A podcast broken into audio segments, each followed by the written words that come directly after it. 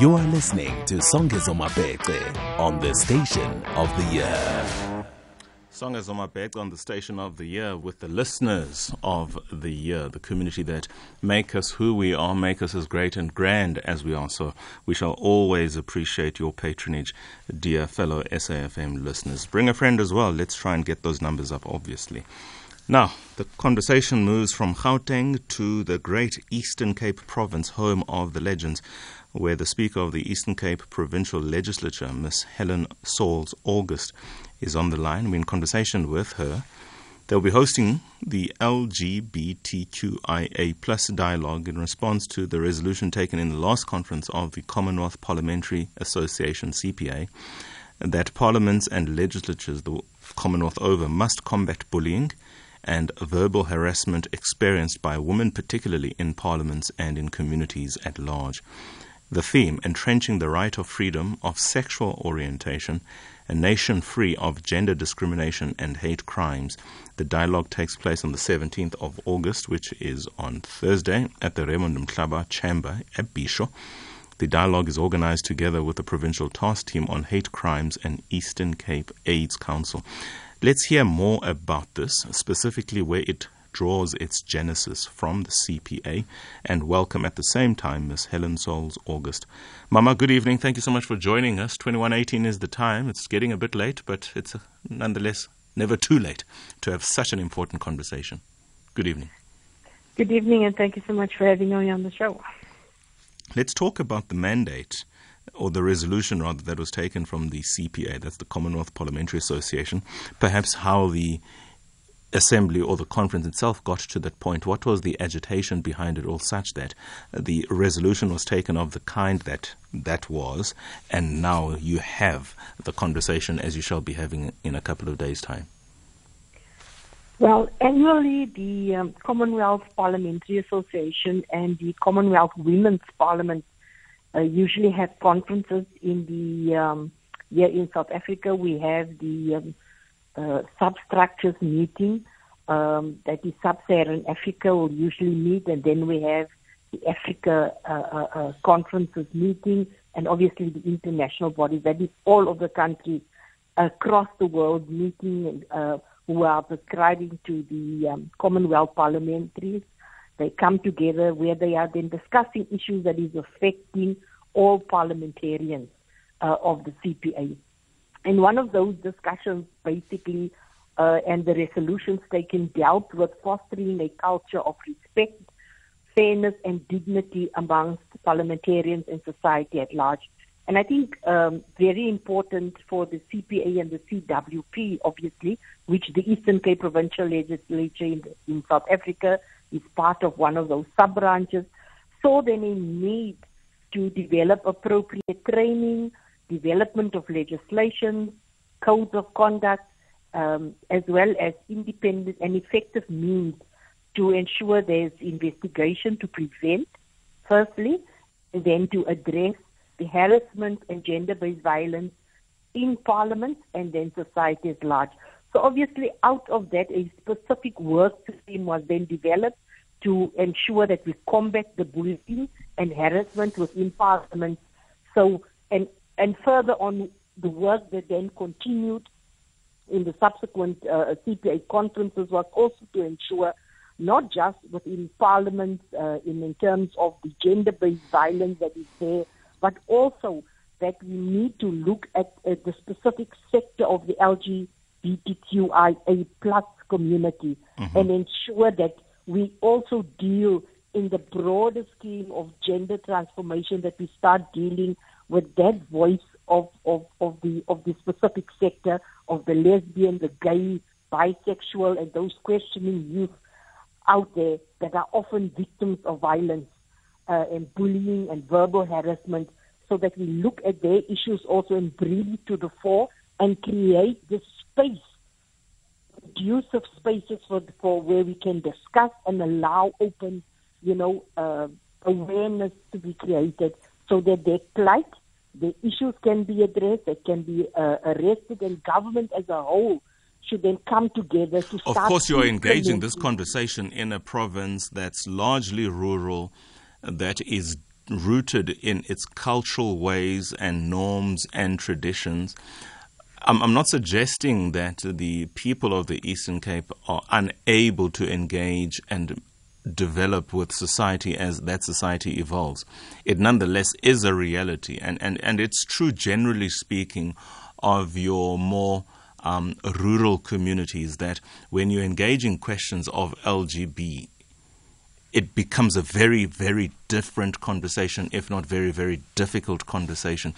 How much of what I'm saying is a factor that is inherent in your part of the world that obviously changes the dynamic to an extent in terms of just getting the conversation to be had. And then once the conversation is had, the conversation lands because it is upon the conversation landing that then perhaps the culture evolves and changes and develops and becomes more inclusive.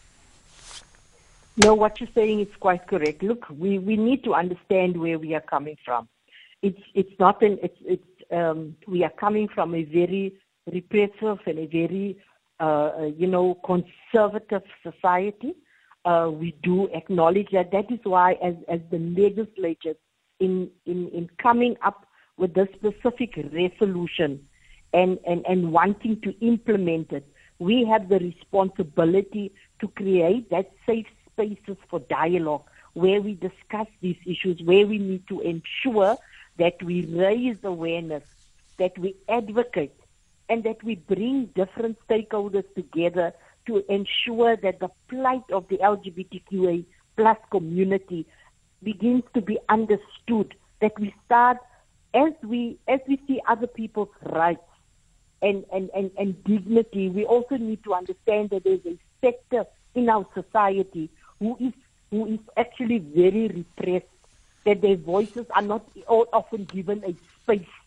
So we need to bring the traditional leaders, we need to bring the churches, we need to bring all of those divergent views that there is in, in society and begin to set that pathway for constructive discussions and not speak cross purposes to each other from a very rigid viewpoint it is not going to be an easy. It is not. It absolutely will not be easy because I would imagine some of those persons who are there to lead these conversations, who have influence in communities themselves, do not quite engage with any sense of openness on the questions of LGB.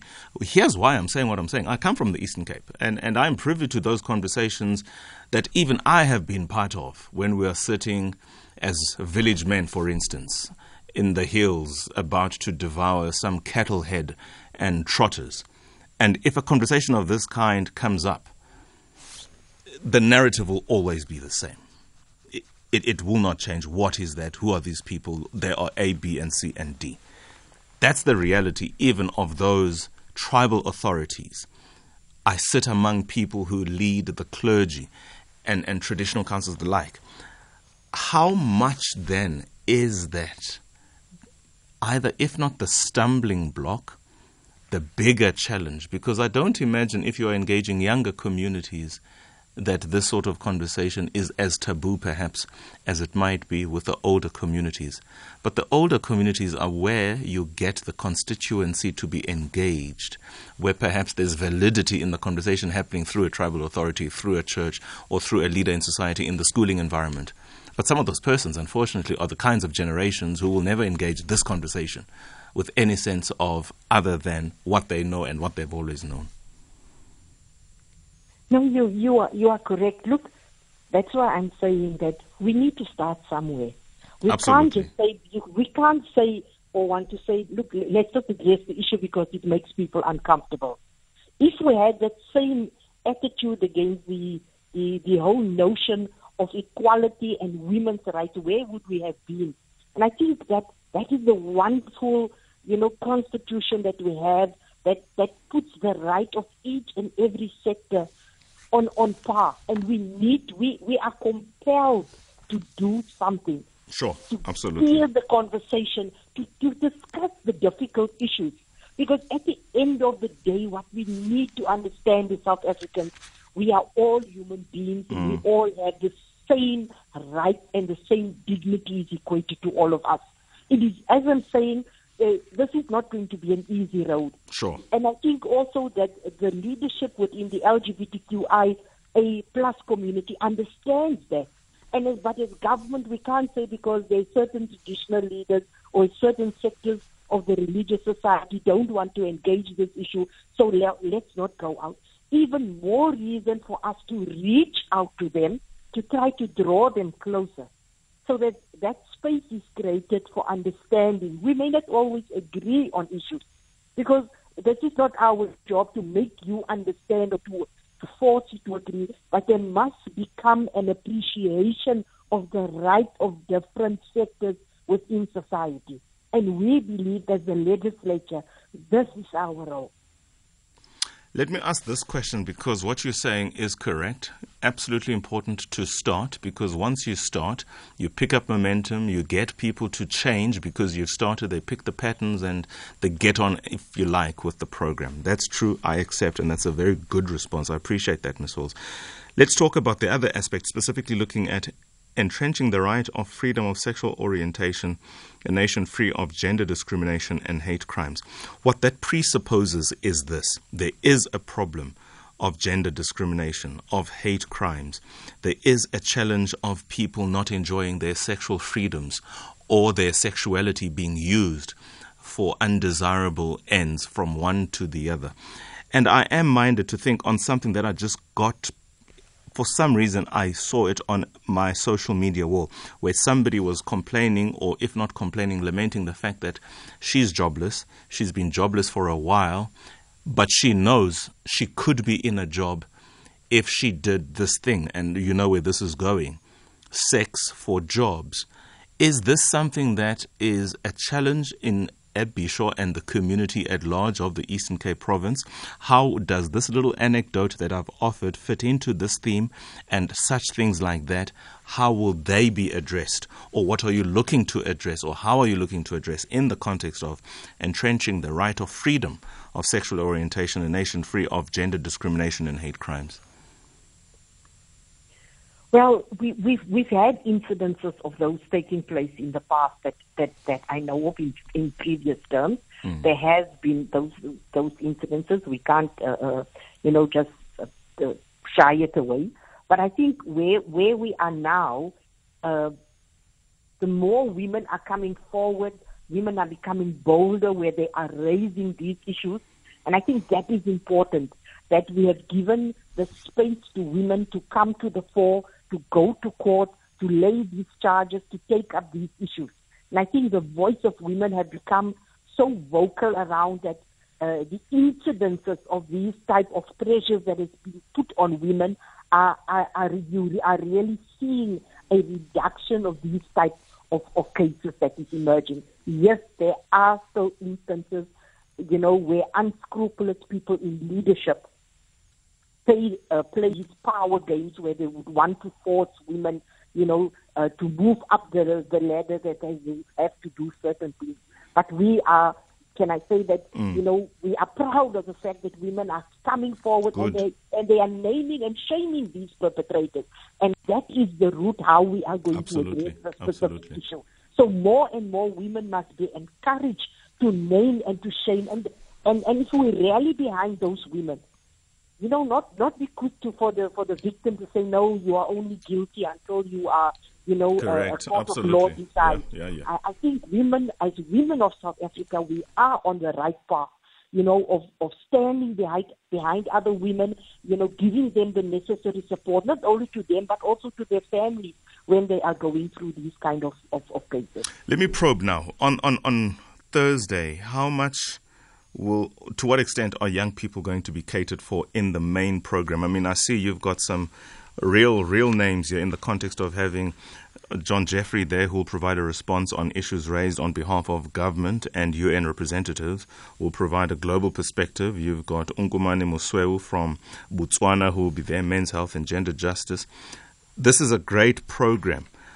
I'm, I'm, I'm minded to ask about young people because more and more this is something that they are just as conversant in if not more, precisely because you've got more and more young people coming out, being open as to who they are and embracing their orientation, irrespective of what it is. And I don't think this is a conversation of only adults. No, definitely. These um, these are just a few of the those who will be on the panel.